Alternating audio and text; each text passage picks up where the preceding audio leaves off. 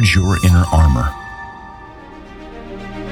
Welcome to the Inner Armor Podcast with Dr. Timothy Royer, where we explore ways to train our brains and bodies to become dynamically resilient so that we can all, from professional athletes to ordinary people, perform at our potential.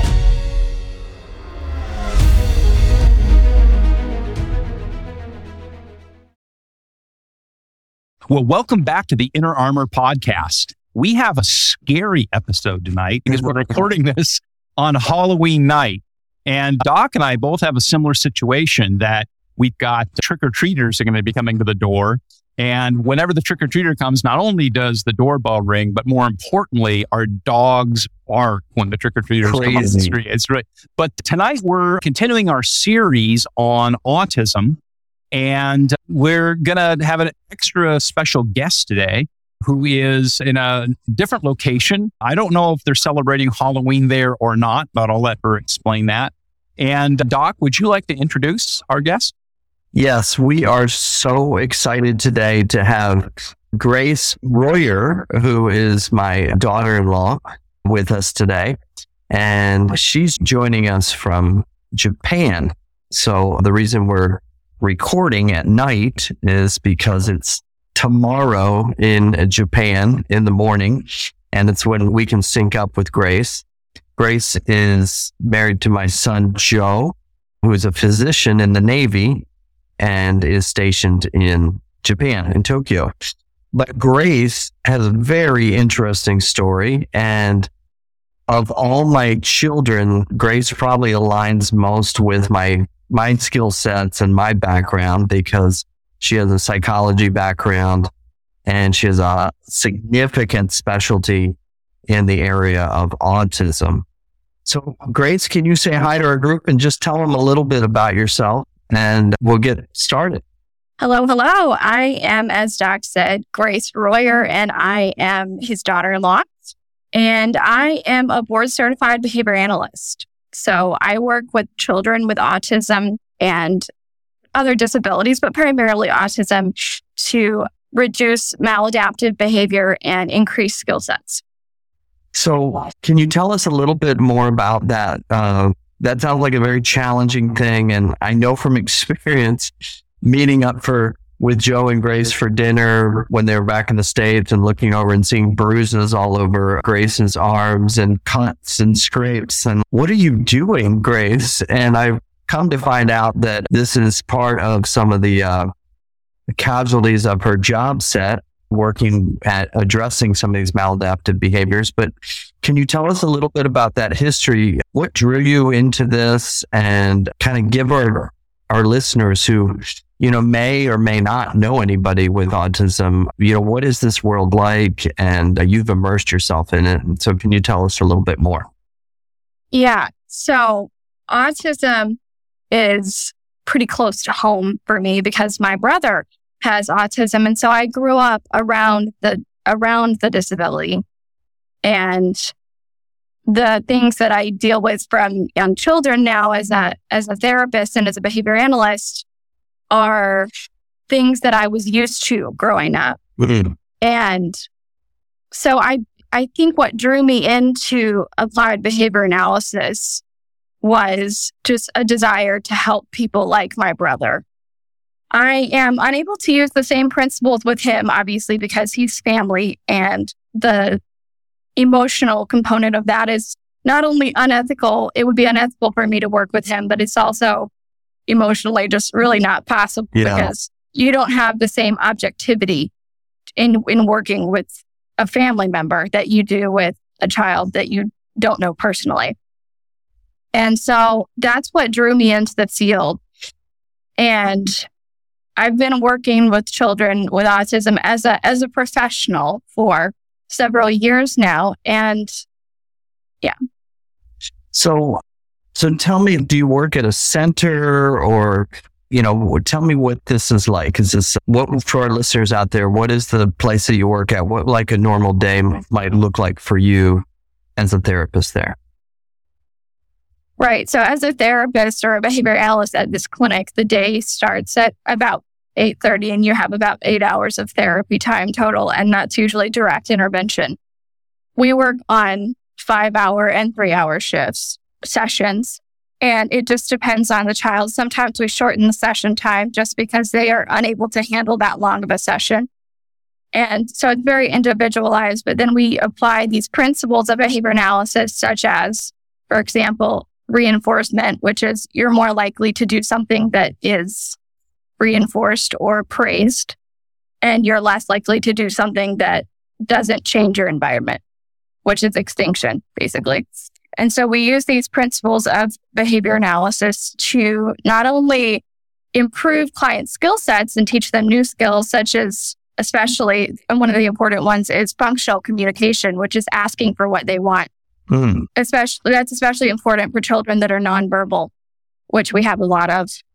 And we use the principles of extinction and things like that for reducing maladaptive behaviors. And a lot of the behaviors that we see in the clinic, which are why Doc saw me with bruises all over me, one of the most common behaviors that we deal with is physical aggression.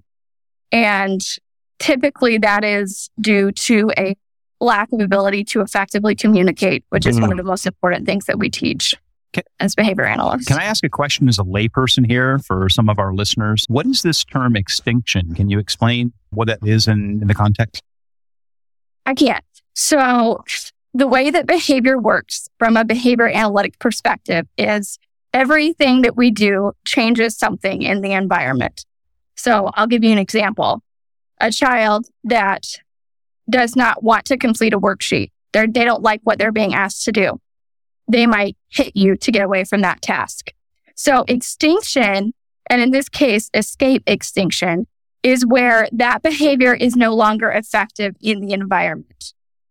If mm. they hit you, they don't get out of doing the worksheet.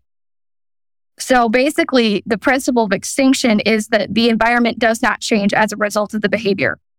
And it's based on the one of the principles of ABA that says that everything you do changes the environment. So everything you do is for a reason. There's a function to every behavior. And determining the function of that behavior is always the first step in reducing the behavior or increasing the behavior. Wow. So the level of observation that you're having to do to break these behaviors down. Did you say three hours or five hours? Three hour and five hour sessions. So Goodness. the clinic that I work for also runs a school. And so the school, the school is in the morning and it operates for five hours where we sit with these children and we do things that you would do in a typically developing school, except they have one on one behavior support, which is very, very helpful for them. We've seen so much growth and even more than you would see in a typical special education classroom because they have that one on one support.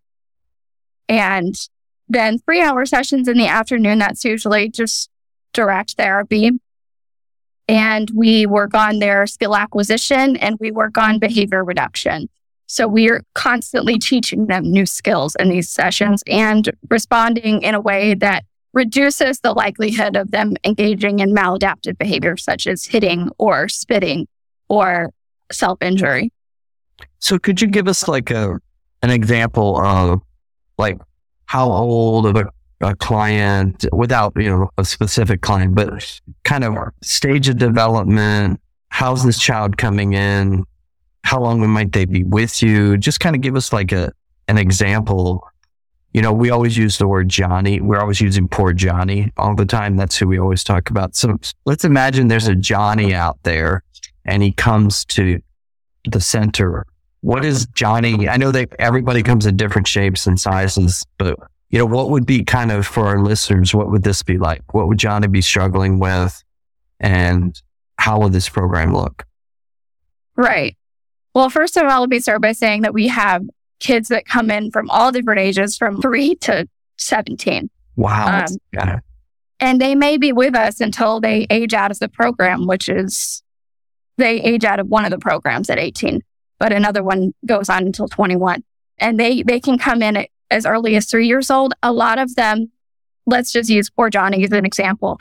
So say that we have a five year old who comes in nonverbal and engaging in all kind of behaviors that are the parents are just so overwhelmed with uh, yeah. naturally, such as physical aggression. You know, they're they're biting. We get a lot of biting. They're biting. They are banging their heads on the floor. They are spitting. They are running away. And so what we do is they come in and we start with a assessment, an indirect assessment with the parents. An indirect assessment, assessment refers to an assessment where we're not actually observing the client one on one. We are discussing things with the parents. And so we get some basic information, some based on the observations of the parents and the experience of the parents. We review a lot of documents and then we go in and we observe Johnny for ourselves. And as behavior analysts, the first thing that we want to do, as I mentioned earlier, is determine the function of Johnny's behavior. So we do this through multiple assessments. One of the assessments that we use is an indirect assessment. So we ask the parents to break down the behavior, say, okay, what happens before the behavior? Mm. What are you asking him to do something? Are you taking something away from him? And then what does he do? Right? Does he bite? Does he run away? Does he scream? Does he sort of fall down on the floor? And then we say, okay, what happens after the behavior? Do you give him that toy? Do you ask him to stop doing what you were asking him to uh-huh. do? Does his sister give him attention? You know, because we see a lot of behaviors that are for, there's multiple functions. There's four functions of behavior. One is tangible. One is escape. One is attention or access and one is automatic. So we see a lot of automatic behaviors such as motor stereotypy, like flapping the hands and things like that. That's usually for an automatic function. So it, it feels good to them, but usually it's socially mediated. They're getting out of doing something that they don't want to do. They're gaining attention, even in the form of negative attention, like, mm. stop that. What are you doing? Or they're gaining access to an item, things like that. Wow. But so we observe Johnny, and then sometimes we do what's called an FA, a functional analysis. So we create these little mini scenarios and we see how he behaves in these certain scenarios. And that helps us determine the function of the behavior, the likely function. And so from there, we build a behavior reduction plan which includes strategies to reduce this problem behavior, but we also want to target certain behaviors for increase. We want to teach Johnny, who is nonverbal, how to communicate because you can't reduce a behavior without giving a replacement behavior. That is considered unethical in behavior analysis. And so you're not going to see very much progress if you just stop responding to Johnny when he's screaming. You're going to see more progress if you give him the skills to be able to communicate what he wants effectively. Wow. I mean, it's so intricate. And I, I can remember back when I was at the Children's Hospital in the early 90s, and we had an autism clinic where we were assessing kids that physicians might think suspect of autism, early, early development but we really didn't have much to do for them, you know, behaviorally because the, it was such a complex set of behaviors and the, the breakdown of communication is so huge to not be able to communicate. And I actually remember when the first time I heard about ABA or applied behavioral analysis, what you're doing was like, for me, it was sometime in the early 90s that there was a place about an hour away that was actually doing this at Western Michigan. And I remember sending my first family down there. This is after like years of frustration, like what to do. And uh, they came back and started talking about how detailed the behavioral interaction was and how intensive it was. But it took that level of intensity down to the most minute behaviors to actually start to extinct some of these other behaviors, but then introduce the, the new behaviors. And it was striking to see the difference in these kids over time. But it is definitely not a therapy that's for the faint of heart, if I'm not mistaken. the question I guess I have for the two of you as experts, uh, maybe on behalf of some of the listeners out there, lay people, this model, ABA, applied behavior analysis, it sounds really wonderful, but it also sounds very, what's the right word, labor intensive. In other words, you have a highly skilled, highly trained individual like Grace who's putting in a lot of hours with a client. And so my question is, how prevalent is this for the listener out there who thinks my child may have this condition and what options do I have? Is this ABA model with this level of intensive interaction? Is this common? Is it is it prevalent? Is it available to to most of our listeners who might be concerned about their child? It depends on the location. There are ABA clinics all over the country, but just due to the volume of the cases, it just depends on the location of whether you're going to be put on a waiting list and stay there for a while or whether you're going to get right in. But they're up and coming. There are a lot of ABA clinics that are developing throughout the country, even as we speak. And so I, if there are any listeners who are parents of children that suspect that they, their child might have autism, I would absolutely recommend the earliest intervention possible. Reach out to someone in your community and just see what's available because it is so important to get it early. And the earlier that you begin intervention, the more progress that your child is likely to make. When I was first seeing ABA um, available, I mean, it wasn't covered by insurance. It was, you know, it was like, what is this? And it was very time consuming, you know, so the insurance companies were like, you can't do this in 15 minutes. Right.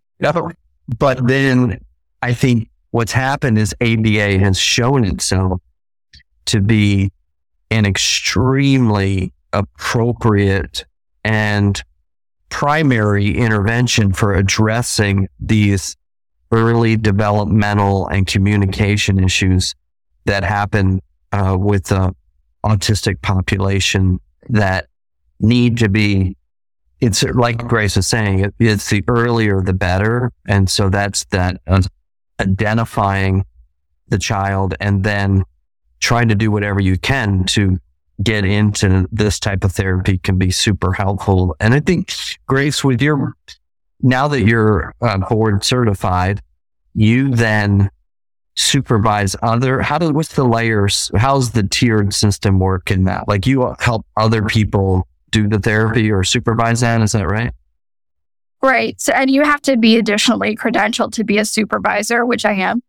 So, as a behavior analyst, the, the well, the hierarchy goes RBT, BCABA, which is an assistant behavior analyst, and behavior analyst. And behavior analyst, which is what I am, is are the people that write behavior plans. They are the ones that are doing more of the analysis level.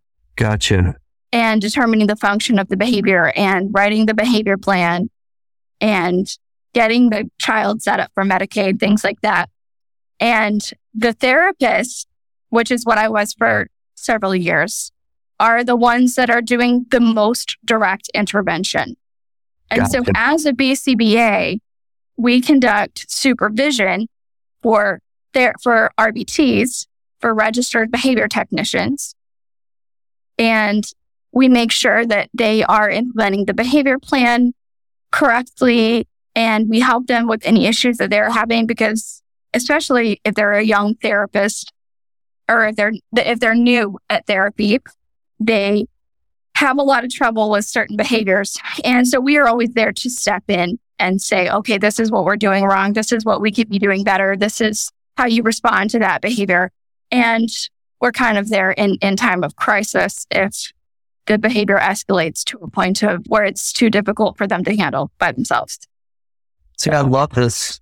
It's almost this triage model that Greg and I have talked about in previous podcasts for things like anxiety and depression, where it's just like one model kind of fits that, which is counseling. But I think what the ABA world has found out is there's just not enough therapists to address the needs. So let's create kind of a, a hierarchical system where you take somebody like yourself who has this, all this extra certification and have extra exams and those kind of things that can then oversee a group, a larger group. And then that group also works with another group, which is much larger. So it's not that left, we don't have a, a line of severe autistic children that's 3,000 miles long. It's still long. Okay. But it's a, it is the beginning of maybe a solution to try to get this type of therapy to this population. Right. Yeah. Awesome. What do you see, see are some of the more difficult things for families with individuals with severe autism? What are the, what are the like top three things that you think that families have a hard time with through the long haul of managing this disorder? Well, one of the most significant things that immediately comes to mind, and this is not speaking about behaviors, it's speaking about a associated idea. And I'll get to behaviors in a moment. But one of the most difficult things that the parents experience, even when their child is undergoing intervention, is a concept called behavioral contrast. And behavioral contrast is where the child interacts differently in one setting or behaves differently in one setting than they do in another. So mm. even though we're doing therapy and we are doing, you can have kids that have eight hours of intensive therapy a day and every single day, Monday through Friday. Wow. And so you have a child who is improving and their behaviors are, you know, their physical aggression is reduced, is being reduced. They are manding, they're asking for what, or asking for what they want more often. They are even beginning to use a little bit of language or they're beginning to use their AAC device or their PECS, which are both communication systems that we utilize for children who simply cannot speak. That's their words for them. We adapt that in order to give them that form of communication. But then they go home and they are throwing tantrums. Hmm. They're being physically aggressive with their parents. They're not asking for anything. They're just going to hit you to get what they want because it's, it might be easier for them to do that than to ask for what they want. And so the biggest thing that we, that we deal with, I think, is behavioral contrast. And I've seen that in my own family. They just interact differently with their family or at home mm. or in another setting, such as school, than they do in the clinic setting. And so that's a thing that's really tough for parents, which is where parent training often comes in, which is mm. where we are teaching these parents the mm. same principles that we are applying and helping them apply them at home because we're giving them that knowledge and we're letting them practice and we're using similar techniques to help parents learn. And so that's where parent training comes in. But as far as behaviors, I would say that probably the two most draining behaviors for parents are physical aggression and self injury. And I say that just out of personal experience as well, or tantruming, which can encompass multiple behaviors into one umbrella, basically.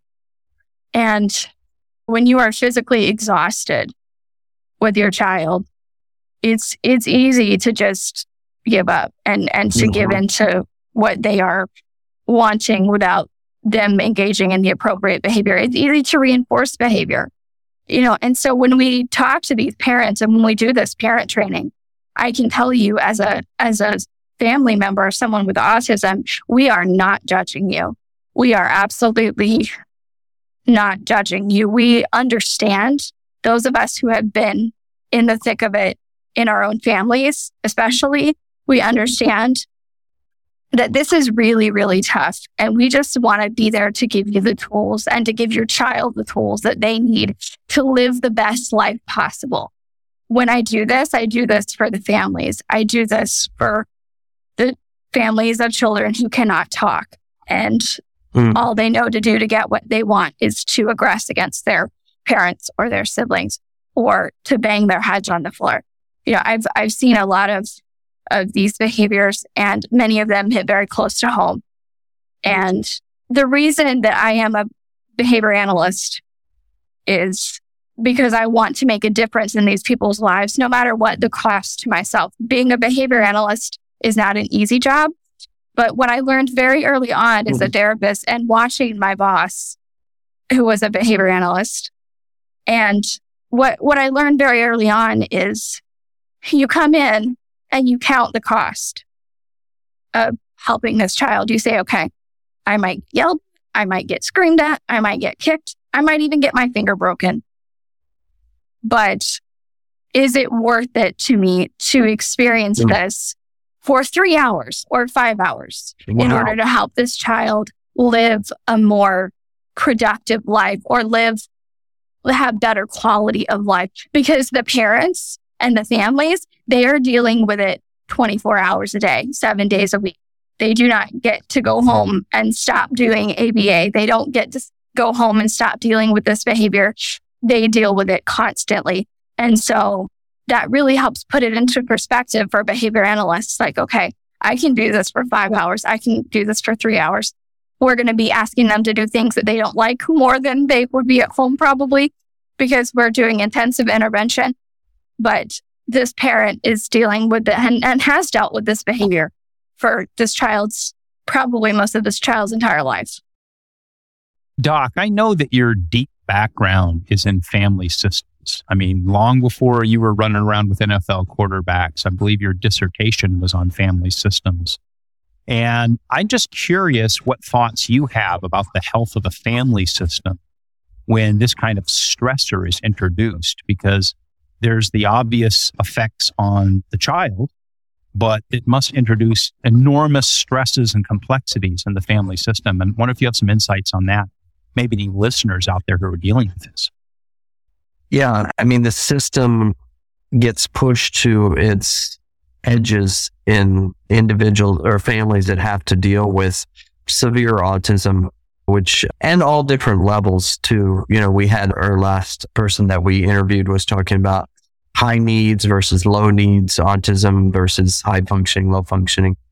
And, you know, Grace is primarily talking about a lot of high needs and the amount of disability that's going on in this high needs autism population requires the system to give everything that it has.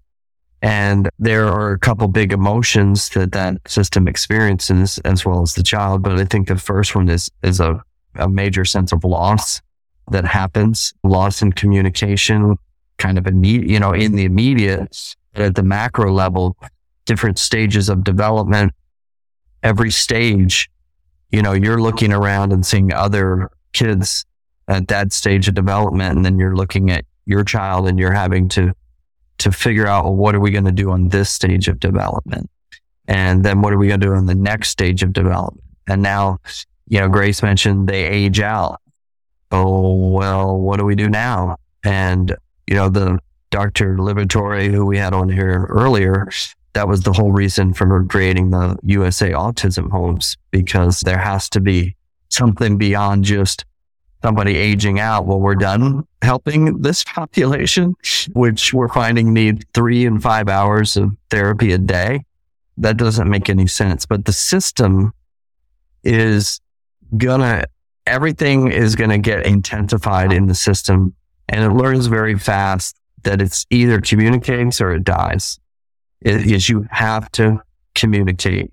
Number one thing I would say to any family, mom, dad, siblings that siblings that aren't autistic, how are we all communicating? Are we talking about the things that we're, you know, not talking, not talking about, but should be?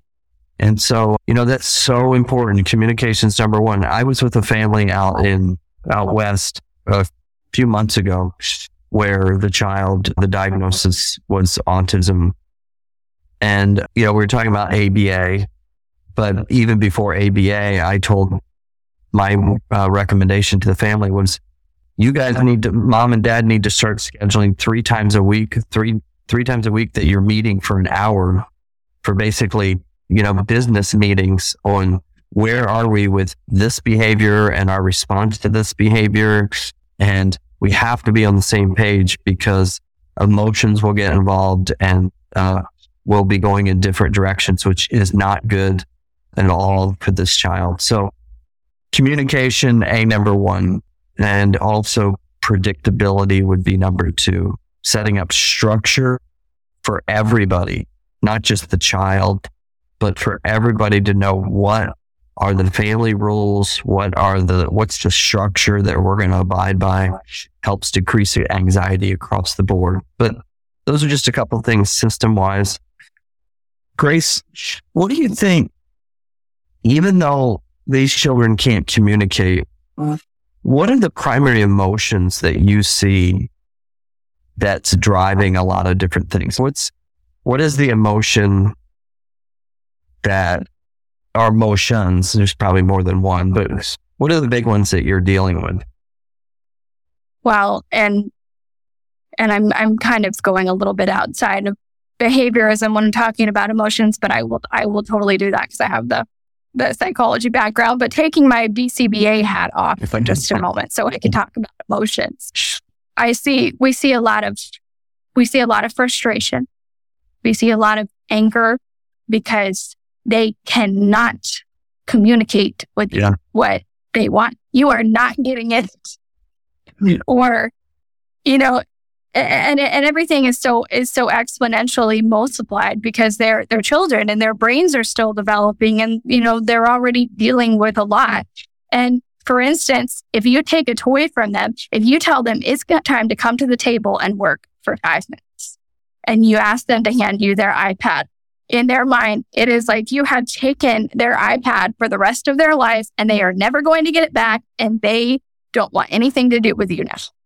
Yeah. So, you know, you, you see a lot of frustration and a lot of just basic childhood emotions and, and reactions that you see in typically developing children. Everything is just kind of blown up and, and, and multiplied as far as how bad it is. But you also, you also see a lot of anxiety Mm-hmm. We see so much anxiety because they, or, you know, or responses to physical pain, which that's not an emotion, but another thing we see is responses to physical pain because they can't, they're, they're in, they might be in physical pain and they can't tell you. They can't communicate that. Or they are anxious because their world is just kind of spiraling out of control in that moment and they don't know how to communicate that either or they don't like what you're asking them to do and it is making them nervous. Mm-hmm. And so all they know to do is to engage in that behavior and try to get out of that situation or try to get access to that, that toy back or etc. Yeah. So I, you know, it's interesting as you talk through all of this, this is so, there's so many extremes in this disorder, but yet there's so many things that are kind of similar to all of us. I mean, we're all humans, right? You know, the autistic child is just as human as I I am and has an amazing brain even in their worst situation. And that's so important for everybody to understand. It's not that the brain is any less wondrous. It's absolutely right. amazing, even in its worst state, because you're doing these things in this nonverbal, developmentally delayed times. All these, this child, this human is figuring this stuff out, which is so cool, right? And when you talk about extinction and reward and contrast behavior, was it contrast behavior? Is that what behavioral contrast? Behavioral contrast. I kind of think of we all kind of do this stuff. At the Absolutely. But, you know, hey, I'm pretty good at work, but, you know, I come home and, you know, I'm coming unglued, you know, or, or whatever that these, is. But that's interesting. These principles, these principles are applicable to everyone. They are yeah. applicable to everyone. That is why ABA is possible for everyone the principles of behavior analysis can be used to not just help people with autism, but help even the general population. Behavioral modification, we can help typically developing people. Um, or children with ADHD. We see a lot of ODD. So all of these behavioral principles are, are so widespread because, like you said, they are in, in a sense, very much exactly like us. They just have different things going on in their brain, Absolutely.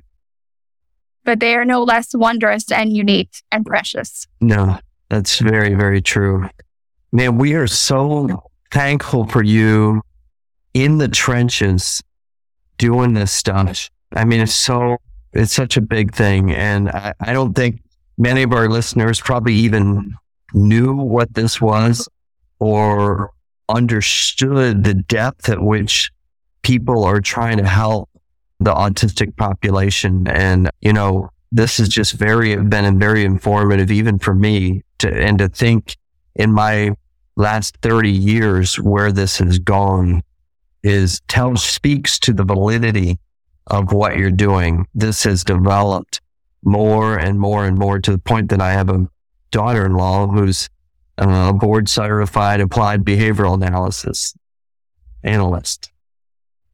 So let's go ahead and finish up. Greg, do you have any other things that you'd add or want to I know that both of you kind of addressed this during our conversation, but I'm imagining a listener out there who is really concerned about their child. Maybe their family is under a lot of stress. They're going through this. They're wondering, is my child autistic? What, what's going on? How do I get help? They're intrigued by the things that Grace has talked about.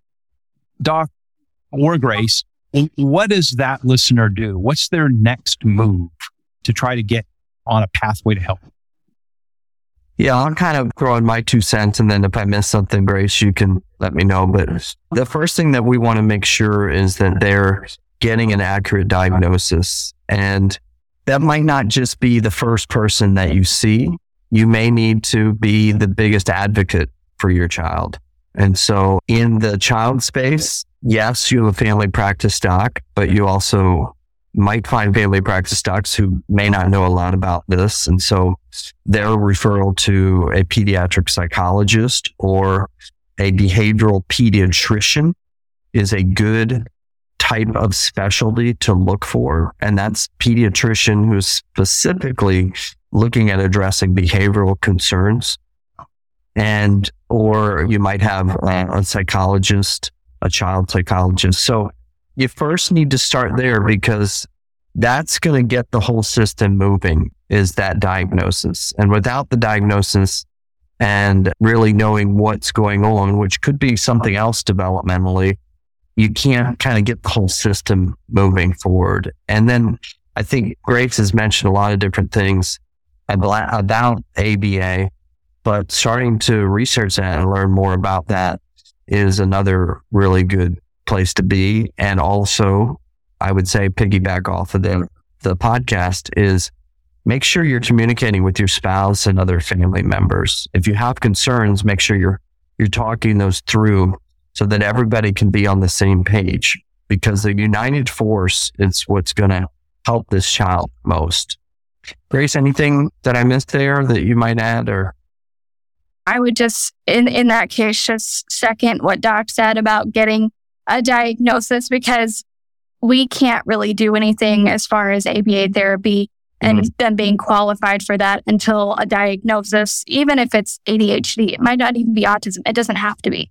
We can get services for a child with ADHD or ODD or anything like that. But you have to get a diagnosis first.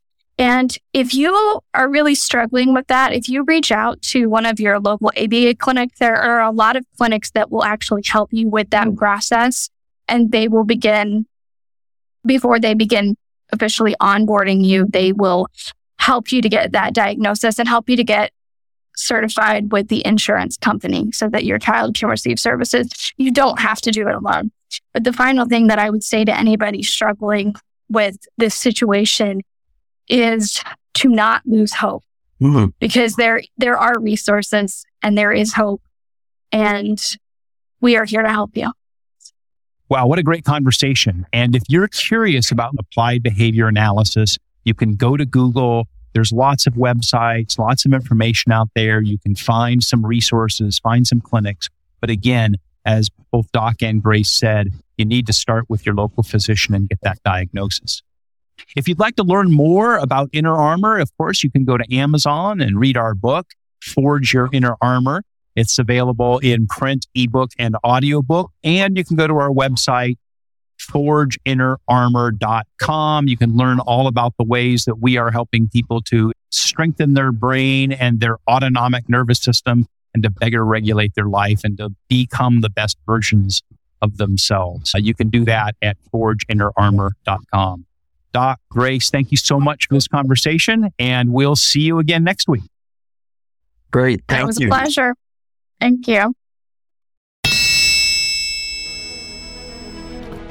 This has been the Inner Armor Podcast. You can find it wherever you get your podcasts.